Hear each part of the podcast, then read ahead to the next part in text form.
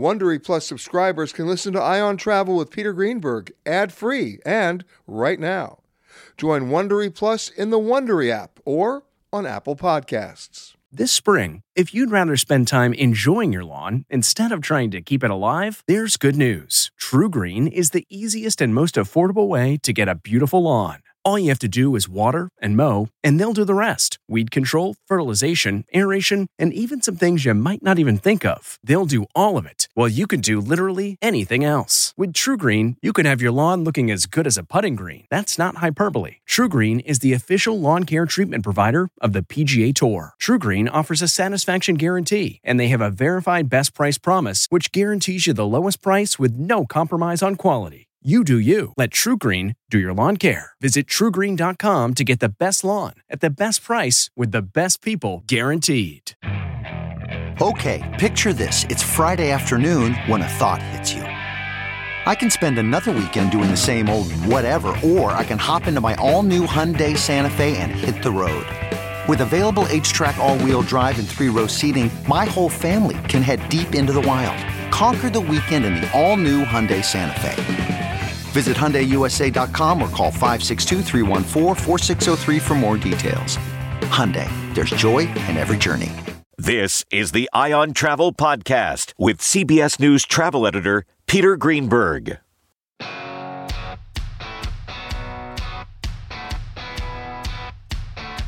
Hi there, everybody. Peter Greenberg here with another edition of the Eye on Travel Podcast. My conversations this week are in Seville. I'm attending the World for Travel Global Summit in this Spanish city. And that summit attracts some great thought leaders from all around the world. I'll sit down with Eliza Reid, the First Lady of Iceland, to talk about climate change and tourism. Then, a look at the cruise industry with veteran executive Roberto Martinoli from Royal Caribbean.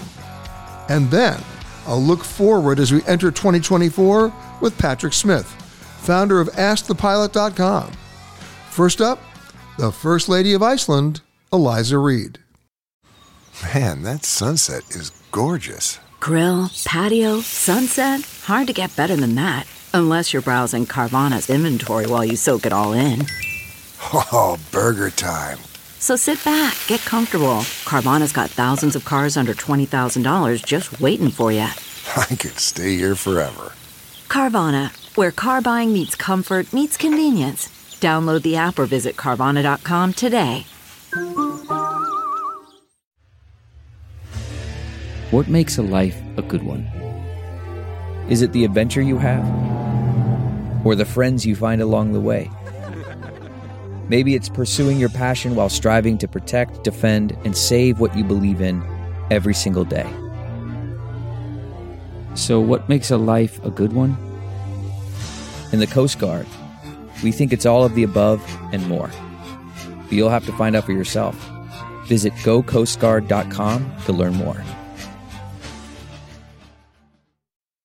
The First Lady of the country of Iceland, mm-hmm. Eliza Reid. Thank you. Thanks so much. My pleasure. Happy to be back on the show. This conference, obviously, talking about sustainability, how we move forward.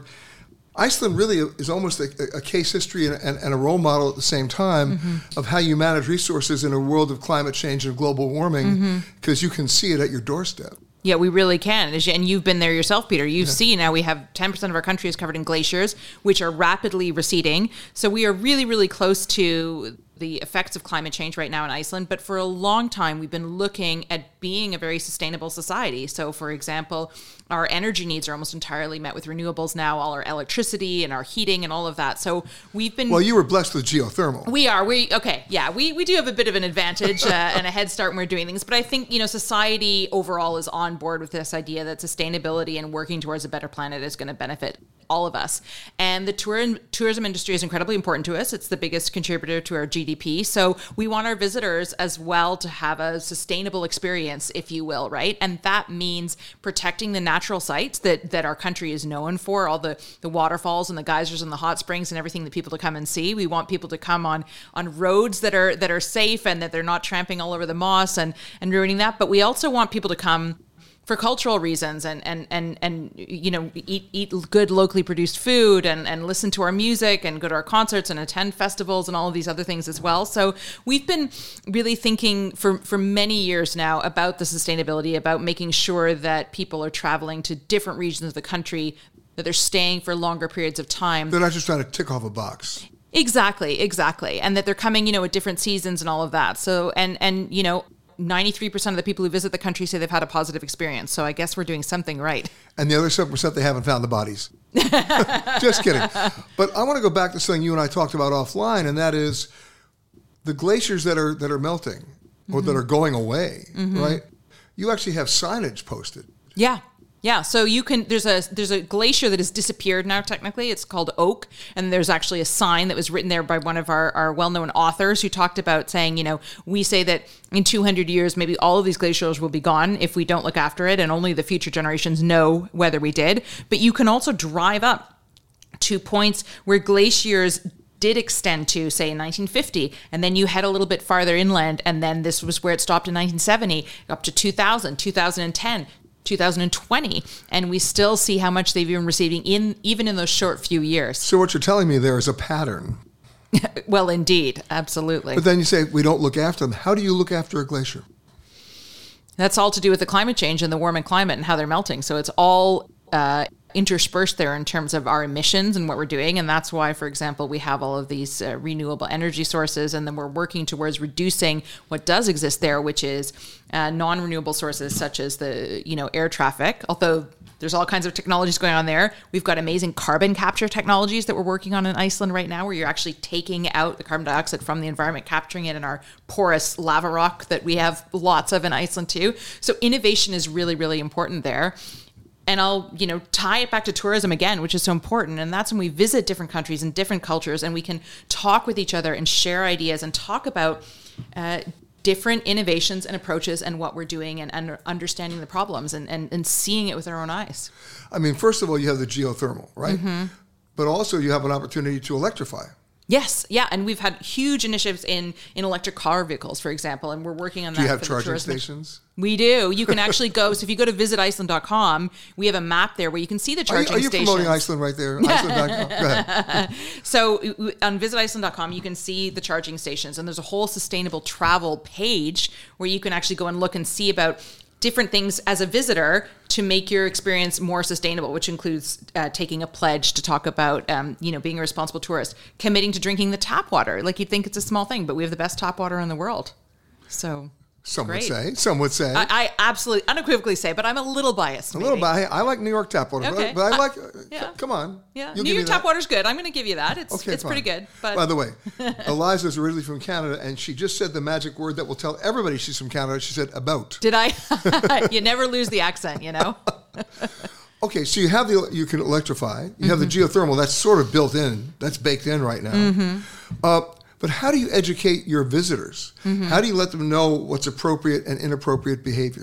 Well, that's why you have things like this sustainable, this traveler, Icelandic traveler pledge, uh, which has been in operation for a decade now. And when you go to And visit, by the way, they do that in Micronesia. Yeah, we another New Zealand, like other country, and you know these these ideas they shouldn't they shouldn't be patented. You know, we should be sharing these ideas of how to be better travelers the world over. And I think that we as travelers want to be educated. We want to treat a country with respect. We want to kind of follow the traditions well and leave it in a good in good condition. So a lot of that in Iceland has to do with um, you know uh, not putting yourself in a dangerous position to take these great photos of nature or listening to weather By forecasts. the way, by the way, we did a segment on our show, on our television show, a couple of years ago, which was difficult to actually visualize because it was so disturbing. But the name of our show was "Death by Selfie." And it's people who decide, hey, I'll pose in front of the oncoming train, Yeah. or I'll lean my head out the window, or I'll back up two more steps off the cliff to Yeah. Mm-hmm. get that photo. I guess the question is, what makes people think that the definition of a great photo has to have them in it? Well, that's that's a whole other debate. I think Yeah. you're right. That's a that's another you know that's the the smartphone revolution. But there's also a mentality of people thinking, oh, I'm going away on holiday, nothing can happen to me. You know, it's why people don't get their travel insurance that they should be getting or things because we don't know. And sometimes we're a little more careless, or we think, well, that tourist they're standing near there by the water. That's not going to make a difference. And and you know, it should be safe for me despite all the signs that say that there's sneaker waves coming up here. And then you realize that actually, you know, that you got to pay attention to to all of these signs. And you know, in Iceland, we talk a lot about the weather because we can have pretty unpredictable weather. That's part of the adventure of being in the country. And if you drive on a closed road in a snowstorm that's, you know, had these signs saying don't do that in your rental car, it's our volunteer search and rescue crew who are going to come and save you. By the way, I'm I'm a volunteer fireman in New York, and we've about to establish a rule other fire departments have that if there are posted signs that say "Don't do this" and mm-hmm. you do this, mm-hmm. you're paying for the rescue. Mm. There's sometimes a debate. We don't have that at all in Iceland because we want people to call for help if course, they need help. Of course. Yeah. Gee, how um, much does it cost? I'm drowning. Yeah. Another. uh, it's people got to be aware of that too and say like, you know, we're not joking around if we say there's going to be bad weather. There's going to be bad weather. I will tell you that that the very first time I went to Iceland, um, I helicoptered over, and the helicopter landed, and I put my feet on the ground, and the ground was so hot. Mm-hmm. I mean, I had I wasn't ready for that at all. But then I realized that's what you are. I mean, it's probably the country where in when I moved there 20 years ago, and I realized that in Iceland's probably the only country where you turn on the cold water and you got to kind of let it run for a bit to get really nice cold water to, to drink from. By the way, point of history here, you moved there 20 years ago because you met your husband where? At Oxford University in So England. you were from Canada, he was from Iceland. Yeah. You married. Yeah. He became president. Yeah. Yeah, you're first lady. I know it's a it's a crazy story, but you never know what's going to happen. The thing I love the most is that you were editing the Icelandic Air yeah. in-flight magazine. Yes, yes. And you know, it was great when he ran for president and we were traveling around the country campaigning. And as an immigrant to the country, I was so fortunate. One, I'd learned the language already. So I was, you know, doing all the campaigning in Icelandic as well. And I Not an easy language. Not an easy language. And I traveled to a lot of those regions as a travel writer and and interviewed a lot of people in the tourism industry. And that was really helpful. And it's been really helpful for me when I've been able to serve as first lady because it enables me to talk about this country that I love so much. Um, in an international audience and I feel like you know because I moved there as an adult it kind of entitles me to brag a little bit more because it was less just being born there randomly I was talking about the fact you guys are making single malt whiskey, Mm-hmm. which is amazing. Uh, that they could even open a distillery in the middle of a, of a volcanic island. I mean, we've got single malt whiskey, Icelandic gin, Icelandic vodka, amazing Icelandic beer. There's been a whole revolution in the spirits industry in the last 10, 15 years. So basically, everybody's drinking. Yeah. well, you know, beer was illegal in the country until 1989. So it's Come all a new tradition. And the yeah. reasoning was that was that the church. Well, it, it was the reasoning was the government that you know if, if something is as cheap and as common as beer, then everybody would be drinking all the time, and it would lead to the moral decay of society. And when they legalized beer in 1989, and it's still celebrated as a sort of beer day sometimes now, that with excessive drinking, I'm sure. well, in, among some sectors, but Yeah. uh, you know, it's really changed a lot since then. But my husband remembers, you, you know, growing up for teenagers, they you, you would buy non-alcoholic beer and put a shot of schnapps in it, Oh, which God. probably tastes Terrible. as it sounds. Yeah. Okay. Thanks for sharing. Yeah. Uh, but let's move on to that because Yeah. When we talk about politics and travel and tourism, the incident that I remember the most, and you probably do as well, which was completely unanticipated, but it taught the world a lesson, taught the world a lesson about the importance of travel and tourism, was when the volcano erupted in 2010. Mm-hmm. Because that was, oh, no, it wasn't 2010. Yes, it was. It was Yes, yes, 2010, it was. yeah. It was 2010, and aviation came to a halt. Yes. And all of a sudden, people who depended on their flowers or heart transplant recipients, I mean, it Yeah. ran the entire Yeah. spectrum. It was the greatest interruption to air traffic since the Second World War over Europe because of this ash cloud. And, you know, I guess there's a sort of slightly cynical phrase that says all news is good news in, in some senses. Uh, over in Iceland, that volcano was not, you know, threatening people's lives. There was a town that uh, had ash effect, but you know nobody died or anything from the Right. volcano. And we thought, well, Iceland's in the spotlight now. This is the moment to remind people. And you see, it's a lot closer than I thought it was. I mean, a volcano on this island in the North Atlantic has shut down air traffic. It can't be that far away. And that was really leveraged To put you on the map. To put us on the map. And the fact that just a couple of years before, we'd had one of the biggest banking collapses in history. Oh, I remember that. Yeah. So all of a sudden it was more affordable to visit as well because the currency had collapsed. And really those two things, I mean, it was that increase in tourism that actually allowed us to pay back the IMF loans that we had to take out after this banking collapse. So See, beware the law of unintended consequences. well, there you go. But you know, I remember going there right after the volcano, and you guys wasted no time There were coffee mugs, refrigerator magnets everywhere saying, "Oops, we did it again." I mean, yeah, following the volcano blowing the lid off. It was unbelievable. That's right. And we've had, you know, the uh, volcanic eruptions in the last few years as well. We are a volcanic island and it happens. And uh, there's been a lot of uh, increase in tourism from people who want to go and see these volcanoes from a safe distance. I um, hasten to add. And, uh, and, and so you never know what you're going to experience when you come to Iceland. As first lady, what's been your biggest challenge? Ooh, my biggest challenge. The clothing? Is that Come a, that's not on. a serious I- answer? no, I don't no, know. No, elaborate. Please. Yeah, well, so you know, I grew up on a, in a on a farm just outside of Ottawa in Canada. Met my husband in graduate school, moved to this new country, and and had a bunch of kids, and started a business, and was doing work. You didn't have a bunch of kids; you had four. I had four kids, yeah. and um, and when he became president, it's a very long story, but he'd never run for public office, and it happened in a span of about six weeks. So we were really thrust onto the national stage very, very quickly. And so I say seriously, semi-seriously, that all of a sudden we were being photographed everywhere we went, written about. And uh, when you've had four kids in six years, and you know, I basically wore my old maternity pants all the time when I was at home, and, and had two pairs of shoes, and um, you know, it's been something that I, I've thought a lot about over the years because it's such an honor and a privilege to be able to serve in this sort of unofficial role. Um, but it's also very strange, right? Because all of a sudden I'm nationally known as somebody's wife and and not necessarily as me, first of all. And Well, I remember somebody Yeah. asked you one day, "How do you manage the, the kids?" And, and and your answer was what? I, I said, Well, what did my husband say when he was asked that question? Which he had not been asked. But then he was asked. But then he was asked exactly. So you know, that's just a, a you know a tiny example of I think where I if I can use my voice for something to to sort of helpfully point things out or just talk about things or just remind people that everybody has a voice that we can be using. You know, in Iceland, my voice has an accent. I'm an immigrant. I've learned a language. About. Uh, about yeah uh, maybe in english my voice has an accent too and you know i think that's important for people to know that immigrants shouldn't just talk about immigrant issues and as a woman who is a spouse that doesn't mean that i just need to talk about quote unquote spousal issues or whatever it is that people think wives are supposed to talk When about when you look at the history of first ladies, that's Yeah. exactly what they did. well yes and, and but i've had the privilege Except of meeting Eleanor, except Eleanor Roosevelt, right and that was how many years ago, right? a long time. And you know, I've had the privilege of meeting quite a few spouses now, and they're all, of course, very interesting people who've had all these interesting experiences. And I think uh, we all kind of tend to get lumped into to a stereotype in some way. So when I became first lady, I thought, you know. If I have this platform, I'm going to use it to talk about things that are that I feel passionate about. Travel and tourism is, is one of those because I've worked as a journalist and I've worked in the travel industry, and so I thought, why not use my voice to bring attention to that gender equality is another issue you know even though i have a platform because my husband achieved something which is pretty ironic if i have the platform i'm going to use it everybody has a voice Although I do want to remind you, you said you worked as a journalist. Once a journalist, always a journalist.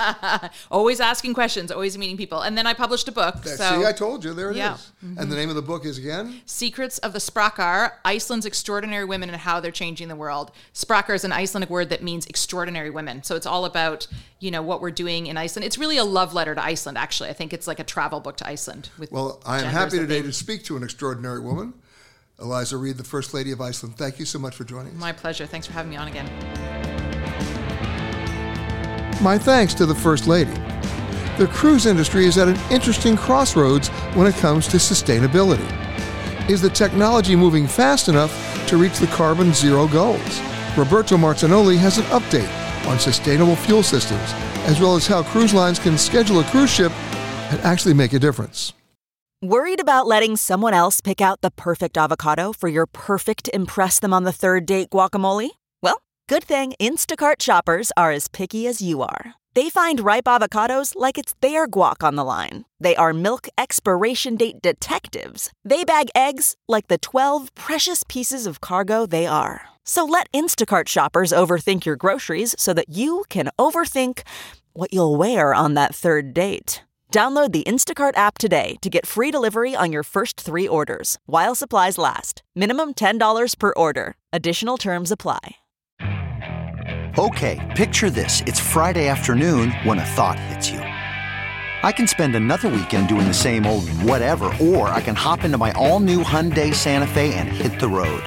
With available HTRAC, all wheel drive, and three row seating, my whole family can head deep into the wild. Conquer the weekend in the all new Hyundai Santa Fe. Visit HyundaiUSA.com or call 562-314-4603 for more details. Hyundai, there's joy in every journey. Roberto, welcome. Thank you very much, Peter. Thank you for having me. Uh, You know, we've been talking about this for quite a while. There was a seminar on it today about, you know, sustainable travel as it relates to cruise ships. And, you know, we go back 30 years, it was an issue then, but it was all about cruise ships like polluting the water or discharging waste or oil. Now it's, it's gone beyond that to uh, sustainable practices that, first of all, redefine what the word waste is, redefine the word oil, redefine the word fuel. Um, and, you know, we've seen cruise lines already say, okay, we're not going to use single-use plastics. We've seen cruise lines saying we're not going to we're not going to throw anything overboard anymore. A zero tolerance policy where everything gets processed on the ship and stays on the ship until the ship gets to shore. Uh, we've seen cruise ships that have systems now that allow them when they come into certain ports, like Alaska, to to plug literally plug in to the to the power grid so that they're so they're not burning fuel, like you know leaving your car running, things like that. But now the real focus these days, as it is in aviation, is the fuel itself. Sustainable, they call it sustainable aviation fuel. Is there such a thing as sustainable cruise ship fuel? Uh, yes, of course. Uh, uh, we are uh, all using uh, similar type of fuel. The, the, the, the jet fuel, is, of course, is a lighter product, and we use uh, a product which is a little bit different, but they all come from uh, from fossil fuel. So, and this is what is available today all over the world, and this is what the supply chain all over the world uh, makes it available. Uh, there has but, been, but, first but, of all, but, of course, in the aviation industry, we know for the last five or six years that it works. Sustainable aviation fuel works. They've tried it on a number of different airlines, whether it's biodiesel, not Well, biodiesel, but bio. We, and we do the very same thing. Act- Yeah. Actually, we can go even further than that because not only do we have the biodiesel or the you know alternative fuel that are available that are uh, able to be burned into into the same engines or propulsion systems that we have, but we also went uh, a step forward and we also been we are working with hydrogen, we are working with fuel cell, we are working with hybrid batteries, we are working with methanol, ammonia, uh, and uh, and uh, and many other sources of fuel. Uh, the latest uh, research and development goes to carbon capture and reutilization. So you can take the ca- you know you can use the carbon fuel, take the carbon out and put it back again. So there are a lot of new technologies that are being investigated, and I think that uh, we can safely say that uh, the cruise business has done tremendous. Uh, work on that and uh, what you were mentioning about 30 40 years ago is things of the of, of, of, of you know many many years back I- and I'll- I'll the tell you a systems story, on board today are extremely innovative they are i mean i can tell you that if you come on board and see one of our uh, you know like uh, waste treatment system you would be in- incredibly surprised And I have seen it. you But- have But, I want to go back 40 years and tell you a story. Sure. I was told by a crew member years ago on Royal Cruises. So we're Mhm. going back to the to the Greek Yes, of course. Greek company. Yes. Uh, he said to me at night, "Don't go out on deck wearing a white shirt." and I said, "What are you I mean, talking the- about?" the- these are really things of the past I mean, know, the world but I, and, changed. and, and sure enough, one night I went out. I was covered with driplets of oil and soot because that's when they were burning everything at night. Those days are gone. Yeah, they are completely gone. I think, uh, like I said, I mean, we are, uh, and in fact, we are trying to, we, we are showcasing our our our uh, systems, our ships, uh, our plants, and uh, we've been investing a lot of money in in R and D. Uh, with very little help from uh, regulators and governments, I mean, to make sure that uh, we do advance and we do the best we can to reach the goal that we've given ourselves and the, the, the regulators are giving us in the shortest possible time. And, uh, and there is uh, an incredible improvement. If not for anything else, think of it. I mean, fuel is a cost for us. So, I mean, if we can burn less, I mean, you know, it's a big economical advantage as well. So we have uh, many motivation. Of course, the first one is to be, I mean, good stewards of the world that we work in, and our destination are our our, our asset. I mean, know, our best uh, asset. So uh, it's uh, you know it's it's very interesting to see what has been done. Well, we talked about all the different fuels that you just mentioned, right? LNG, hydrogen, um, ammonia, ammonia. methanol.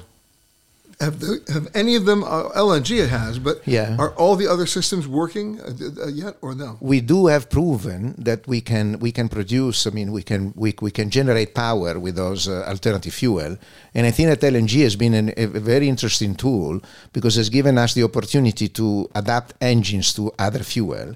So an LNG is uh, kind of uh, uh, you know It's propane. yeah, it is, but I mean, it, it's also uh, helping in uh, making sure that we know how to adapt engine to burn different fuels. So when you have engines like we do have, all of us have today, that are uh, uh, capable of burning multiple fuels on the same engine, I mean, the, then the problem is where to store it and how to store it, which is a different, which is another interesting topic, and how do you supply it? But I mean, it, it's it's already a big step forward. So we are we know that we can burn different fuels. The problem is to find what is the best solution for the future that can, can that can be available everywhere in the world because ships are going around the world, so they need to be supplied not only in one location but in many different locations. And therein lies the problem. Just like with aviation fuel, they're not making it enough in volume, so Yeah. it's not affordable, even though they know it works. So it's you know six of one, half a dozen of the other. Where do you? What, what's the tipping point that's going to incentivize people to create that fuel in volume so that it can be used?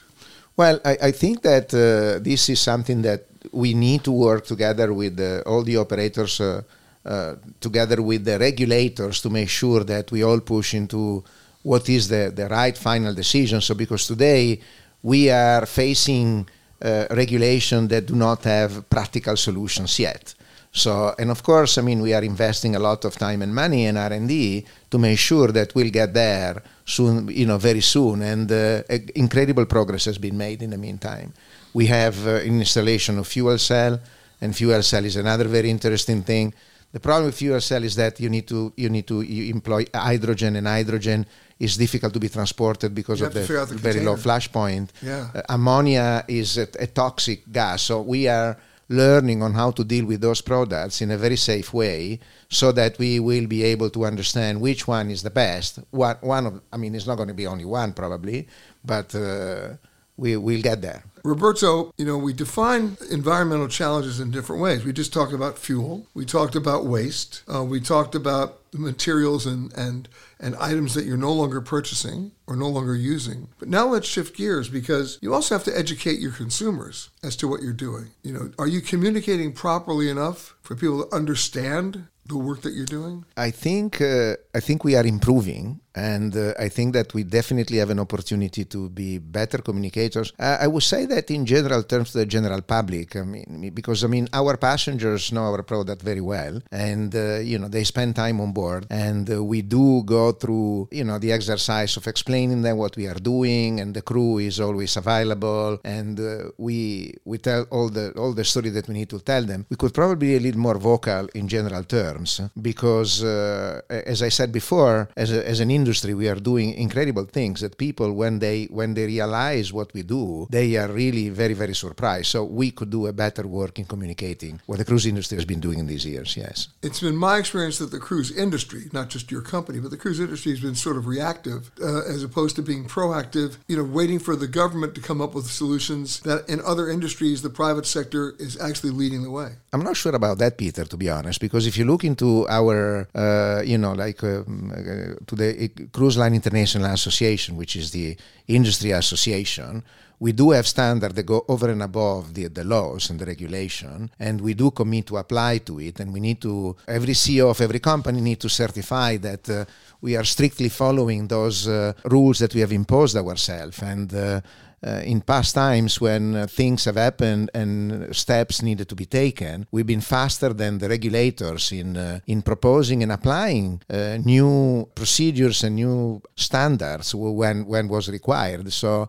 again, maybe we're not being too good in communicating it, but we are not we are not really uh, we are faster than the regulators uh, in changing things in that sense. Okay, then let's shift gears then and talk about Yeah. scheduling Sure. and itineraries. You go back to the days of the original show, The Love Boat, Yeah. and you you know you maybe I mean even though that was a fictional show, it did mirror what the itineraries were so, for so many of the, of the original cruise lines. You went to Nassau and you went to Nassau, and I think you might have also gone to Nassau. Nassau. Uh, you know these seven day cruises, and that was that. Um, now, lines like yours are calling on over 1,400 ports. Big, small, unknown, not just the usual suspects. So that's very cool for people who love to love to cruise because they have so much more choice. But then there are the ports themselves.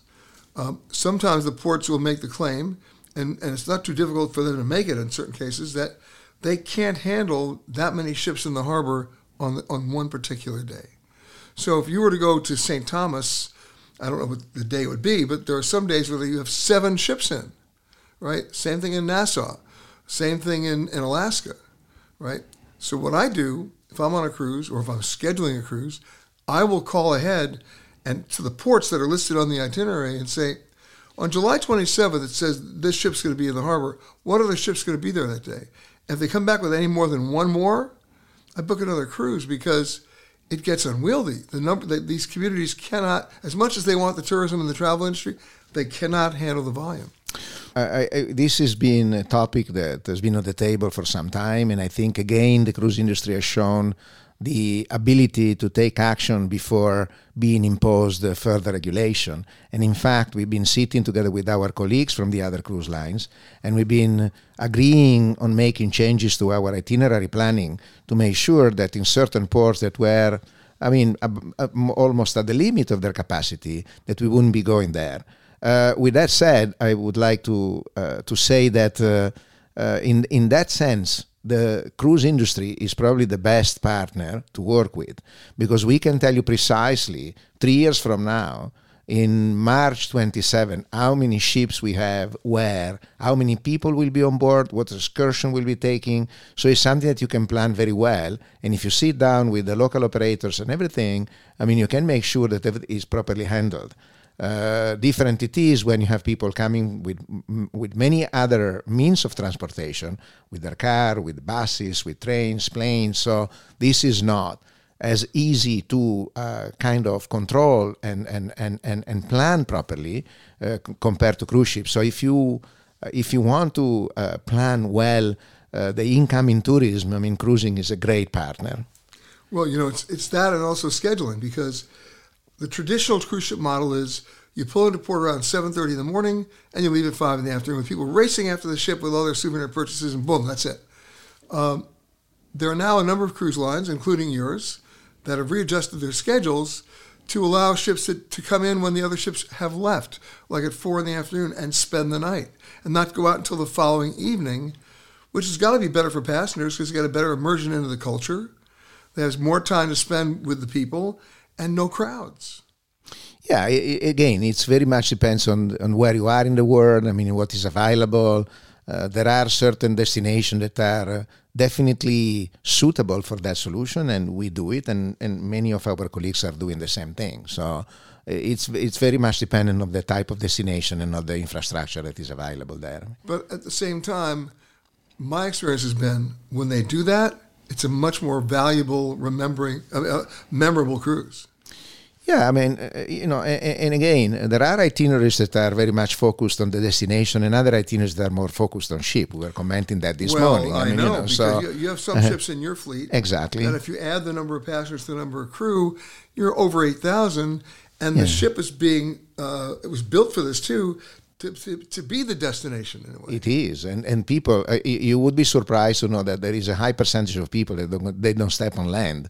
I mean, they stay on board the entire Do they week. know they're on by the, the way, by the way, I have to tell you that this happens also on the smaller ship, on the Silversea ships. We have a fair amount of people that uh, even if they go to very interesting and incredible destination, they like to spend the day on board hanging out. So they don't go out in every port. I mean, you know, sometimes right. they also like to spend time on board, enjoy the, the service, the food, and uh, okay, so this begs the question: in the Royal Caribbean fleet, how many ships? 65, 67. Okay. Yeah. Are any is anybody living full time on the ships now? I bet you do. Uh, well, no, there is somebody that spends a fair amount of time on the ship, like months every year. So when you think of our loyalty program with Silversea as an example, uh, I remember that when the company was like 25 years, uh, existing for 25 years, we had people that had more than 2,500 days on board. So, which means that they were spending eh, months, you know, several months every year on board Well, based for on- 25 years. So, I mean, that's on the, on the metrics by the United States Yeah. Customs and Immigration people, their residency is the ship. Uh, almost, yes, ship. yeah. Because if you exceed an average of 120 days, Right. yes, exactly. I mean, so and we have we have people that you know for several se- years uh, are exceeding 120 days on board. I wonder where they the war cruise alone is 120 days. So, Right, so if you do the war cruise and another couple of cruises, you exceed done. it. I mean, Yeah. you're done. Yeah. so the question is, where do they list their residents for tax purposes? right? Well, that's uh, They're passengers without a country. Yeah. Uh, but the thing is, you have to have the right ship for the right port. Yeah. You have to have the right ship for the right culture. Sure. Um, and you have to negotiate with those ports to make sure you can get your ship in at the right time. Absolutely, but Peter, thi- this is uh, our top priority because I mean we want to make sure that people go where they can enjoy their time, they can have an incredible experience, a memorable experience. Be it uh, stay on board or stay, you know, go ashore every time, it doesn't matter. So we want to make sure that people are choosing the right product and the right destination for them, and this is our top priority. So we uh, by definition we want this to happen and we do spend a lot of time and resources to make sure that this is the case. And by the way i mean if we, we if we are talking about it i mean if you look into the uh, net promoter score which is the way that you evaluate the the performance of your uh, of your product i mean you know we are doing extremely well. And uh, in general the cruise business has incredibly high scores because uh, because of what we do and because uh, we have those those th- those things stop in our mind. Well, or they don't stop; they keep going. I mean, you, you have to continue to do it. Absolutely. update. Absolutely. Of course, you also have to update and educate the ports. Yes. Otherwise, you're now at their. Now you're slaves to them. Sure. Well, I mean, it's a kind of uh, a reciprocal uh, interest relationship. I mean, you know, so you want to make sure that uh, you you get the best out of it for your passengers, but you want to make sure that it's sustainable and also the destination gets the right advantages they need to get. And we can prove that we have very long-lasting relationship with many destinations. I mean, including for an example, a good example is the Bahamas, which is like very close to us, and where I mean, you know, we do work with them very, very well. My thanks to Roberto. 2023 was one of the safest years in aviation history, but despite this amazing record, the challenge is can airlines maintain it? Patrick Smith, airline pilot and founder of AskThePilot.com, has a few New Year's concerns and hopes. So, I mean, let's talk about what we've been, you know, topic A for, for all of 2023, and for that matter, for most of 2022, was pilot shortage, air traffic control shortage, uh, for that matter, TSA shortage.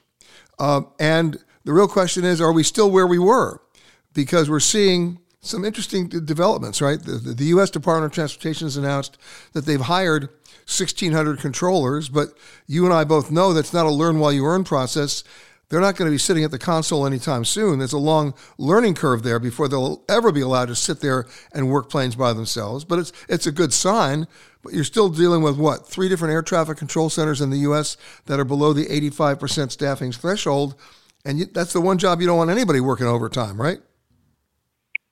Sure, and you know how and why we got into this situation is uh, maybe a separate conversation, but here we are, so we have to deal with it. And I think the ATC staffing shortage falls under the greater umbrella of the everything shortage that that we seem to still be dealing with. Um, though I think I think we've come a long way since uh, the beginning of the year. Um, I think you had me on, and we talked about how uh, at the time the airlines were in a state of just kind of total dysfunction. Um, it, it, it wasn't pretty, and we talked about uh, if and how things would improve over the course of the year, and and I think they have. Uh, we just went through a Thanksgiving period without any major disruptions or incidents. Um, you know, things aren't as smooth as they could and should be, but uh, we're making progress. You know, I, I give the airlines and the airports and the and the federal agencies a, a pretty strong B plus for what happened over Thanksgiving. Um, and thankfully, weather did not weigh in too badly. It's always the intangible. But overall, the TSA actually properly staffed at the proper times to handle the flow of a record number of travelers going through those security checkpoints. Uh, the airlines, you know, had remarkably few, relatively speaking, delays and cancellations, and uh, for the most part, people got to where they needed to go was it stressful? Of course, but it always is over Thanksgiving. Um, but you got to give them a B plus. That doesn't mean though that the systems are in place to not repeat what happened with the Southwest meltdown last year or other things. But at least you can give them a B plus for what they did over Thanksgiving. Yeah, I agree completely. Um, it, it, was encouraging. We'll see how Christmas works out, and then uh, going into the the part of the new year um, remains to be seen. Um, I think of all the kind of uh, worry points, it's, it's the air traffic control situation that uh, is maybe the most urgent and uh, you know has the most on the line. Well, you so yeah you um, may you may remember Patrick that earlier in the year. Uh, the, the US DOT and the FAA appealed to the airlines to voluntarily cut back 10% of their flight frequencies along the Northeast corridor because they just couldn't handle it. And the airlines complied, but that's not a good sign. No, it's not. And I think I read recently that uh, 80% or close to 80% of ATC facilities nationwide are understaffed. Um, you know, how did this happen is, is you throw up your hands and, and you say that, but the, the, the, fact is we have to deal with it. Um, and it is, it is an ongoing concern. Um, there's a, there's an awareness, I think now, uh, among pilots and, and controllers themselves, uh, that I think is, is, is helpful from a safety standpoint. Um, everybody is just a little nervous and a little, uh, you know, very, very, very conscious of what's going on, so as not to screw something up, because there have been, as we know, uh, some near misses over the past months. Um, but uh, you know, again, uh, the the government is, you know, realizes there's a problem and is trying to get more controllers back through the pipeline. But as you pointed out, that's going to take some time. There's a lag period. You're right. And of course, when we talk about near misses, what they really should be called is near hits. Um, and the ones that I've seen uh, that the FAA has actually acknowledged is about 47, which is way above what was reported in 2022. And of course, the FAA immediately you know started a task force within the industry to find out how could this happen. Well, you know what? I can tell them, and so can you. Um, you know, you've got, and we're not just talking about near hits in the air. We're talking about near hits on the ground. Um, you know, your airports are congested. You, your scheduling is ridiculous. So you, you have planes that can't even cross runways to get to gates. Uh, and if they get to the gate, the gate's not available. Uh, and it's just congestion on the ramp. That's just on the ground. And then in the air, I mean, look, you're a pilot. You know this better than anybody. There's not a runway in the world that can accommodate more than 23 takeoffs in any given hour, given proper separation. So why are the airlines allowed to, to, to schedule 40 departures at 8 o'clock in the morning? Um, right, and it's and it's especially um, an issue here in in the Northeast where I am, where you have all the New York airports, um, Boston, Philadelphia, uh, Newark. Uh, there's there's so much traffic here, and airlines continue to, to to add more and more flights to their schedules. There are new low cost carriers popping up, dumping more flights into the system. It's it's frankly a little bit out of control. Um, so I think it was last year the FAA basically ordered carriers to, to trim their schedules uh, into certain airports. I think LaGuardia, maybe JFK. And so we haven't had the, the really atrocious delays and congestion that we normally have. But overall, uh, system wide, uh, you know, there certainly is a problem with overscheduling. I know. And then the real question is what's the solution? Do you do a lottery where you say, okay, American Airlines, you have a 903 departure. We don't care where you fly or what airplane you use, but you have a gate, you can leave it at 903. Now, if you're late, you go in the penalty box. You don't get a chance to stay in line, you lose the slot. And Delta, you have 907, and United, you have 911. And then the 10 o'clock hour, you switch it around and you give United the first departure. I mean, are we going to get to that, do you think?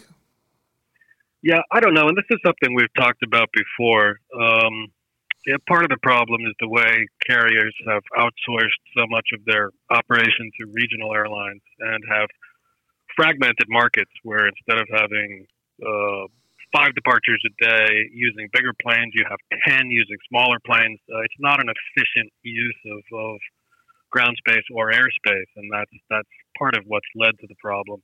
I think if the industry got smart, they would begin consolidating fewer departures using bigger planes, and the system would be more reliable overall. Of course, if you have bigger planes, you have to have qualified pilots, and here we go again. Um, it's it's going to be an interesting situation to see what, what evolves, but it's not a one dimensional problem, and it's certainly not a one dimensional solution. Airports have to weigh in in terms of their own capacity issues. Uh, air traffic control has to weigh in in terms of their capacity issues, and the airlines themselves have to become more honest in terms of their scheduling issues. Because you can't schedule to be competitive, you have to schedule to be realistic. And right now, I would be the first one to argue that their schedules are just not realistic.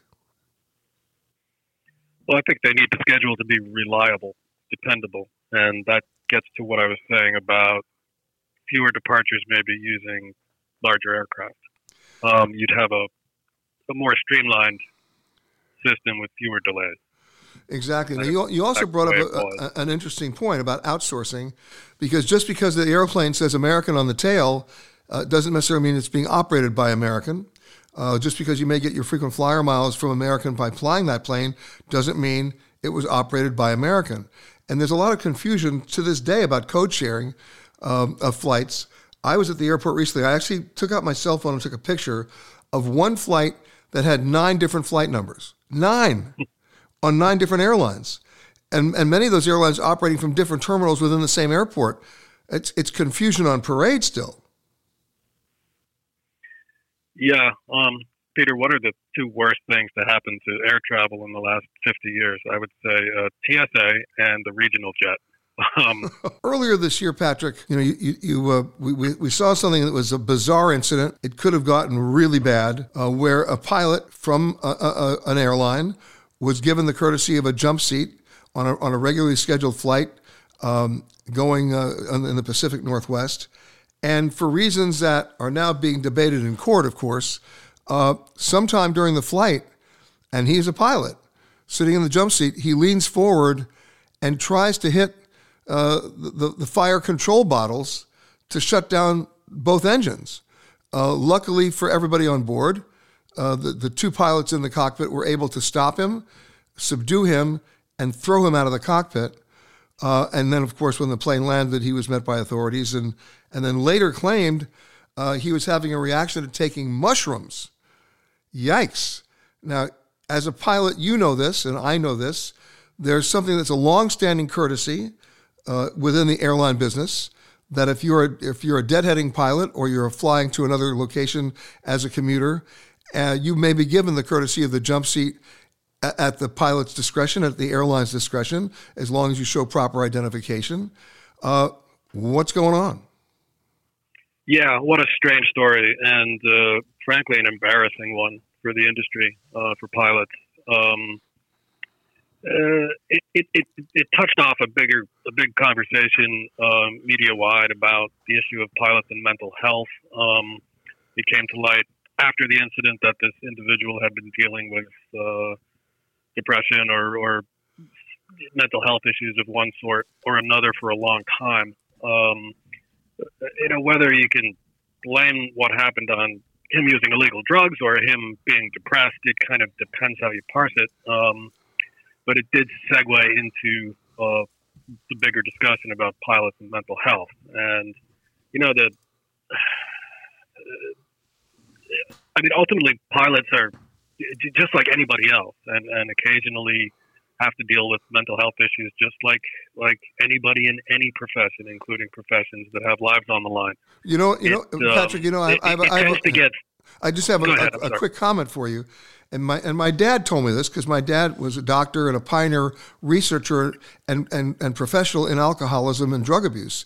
And what he said to me is what, what, what America had never come to grips with, and maybe we still haven't, is that if 6% of the American public has an alcohol problem or they're alcoholics, or 6% of the American public has a drug abuse problem, or 6% of the American public is, is uh, pre suicidal. That means 6% of truck drivers have an alcohol problem. And 6% of school teachers have an alcohol problem.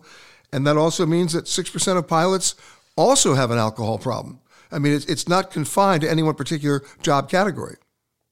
Well, maybe. Um, anyway, people uh, don't like to hear the words pilot and mental health in the same sentence, I guess for obvious reasons. Um, but uh, it, it's, it's also true that this incident notwithstanding, um, a pilot in need of mental health assistance is not, by definition, a dangerous or unsafe pilot. And I think that's the, the mistake people make is extrapolating and and assuming the idea that a pilot who say is dealing with depression is therefore ready to crash the plane into the Alps and kill everybody. Um, as did happen, you might remember in the Germanwings yes. incident a few years back. Um, but know, in, we but, do have yes, a but few that, of these but, outlier. These are it, outlier incidents. They are. Go ahead. But I was going to say, in that particular case, he was already under the care of a psychiatrist who had recommended strongly to the airline that he not be allowed to, to perform his duties.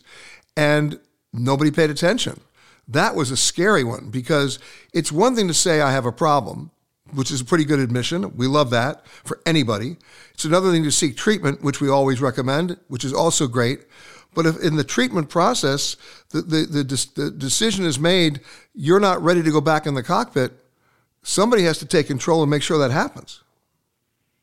Yeah, the, the Germanwings incident was a failure of the system. There's no way around that. Um, but it was also highly unusual, uh, like we said a minute ago, an outlier incident.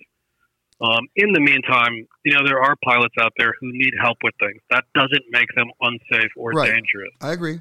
Um, but there is a stigma, and so pilots aren't necessarily eager to disclose this information when it comes to medical certification and whatnot. So the, that's a problem that the FAA needs to work with, uh, work on. And, and to their credit, they are. They've established a committee to streamline the application process and, and medication approvals and, and, so on and so forth for pilots who need help. And by the way, this is the same issue that we dealt with years ago with the FAA finally creating a system where pilots could self report safety violations without yeah. fear of losing their jobs. And airlines too have become a lot more proactive and and, and upfront about encouraging employees to to deal with, with things they need to deal with without fear of repercussion. And I think that's a good idea because it keeps the problem from being driven underground. My thanks to Patrick, to Roberto Martinoli, and to Eliza Reid, the First Lady of Iceland. And my thanks to you for listening to this Eye on Travel podcast. For more conversations with the world's leaders in travel, as well as answers to your travel questions, be sure to rate and review this podcast wherever you happen to listen to podcasts. And for all the breaking travel news, just log on to petergreenberg.com. The Eye on Travel Podcast is produced by Amanda Morris and Anthony Protis Chung. For more content from Peter Greenberg and the Eye on Travel team, visit petergreenberg.com. Eye on Travel is a production of CBS News Radio. If you like Eye on Travel with Peter Greenberg, you can listen early and ad-free right now by joining Wondery Plus in the Wondery app or on Apple Podcasts. Prime members can listen ad-free on Amazon Music. Before you go, tell us about yourself by filling out a short survey at wondery.com/survey. Hi, this is Jill Schlesinger, CBS News business analyst, certified financial planner, and host of the Money Watch podcast. This is the show where your money is not scary. It is a show that's all about you. It's your questions that make it possible for me to provide unconventional and entertaining insights on your money, and maybe more importantly, on your life. Follow Money Watch wherever you get your podcasts. You can listen ad free on the Amazon Music or Wondery app. It was the biggest scandal in pop music. The stars of Milli Vanilli, the Grammy-winning multi-platinum R&B phenomenon, were exposed as frauds. But none of this was their idea. So, whose idea was it? Enter German music producer Frank Farian. He saw the success of acts like Michael Jackson and Prince, and he wanted in, no matter the cost. So he devised the perfect pop heist. Two once in a lifetime talents who were charismatic, full of sex appeal, and phenomenal dancers. The only problem? They couldn't sing. But Frank knew just how to fix that. Wondery's new podcast, Blame It on the Fame, dives into one of pop music's greatest controversies and takes a never before heard look at the exploitation of two young black artists. Milli Vanilli set the world on fire, but when the truth came out, Rob and Fab were the only ones who got burned. Looking back now, it's hard not to wonder why did everyone blame them and not the man pulling the strings? Follow Blame It on the Fame, Milli Vanilli, on the Wondery app or wherever you get your podcasts. You can binge all episodes of Blame It on the Fame early and ad free right now by joining Wondery Plus.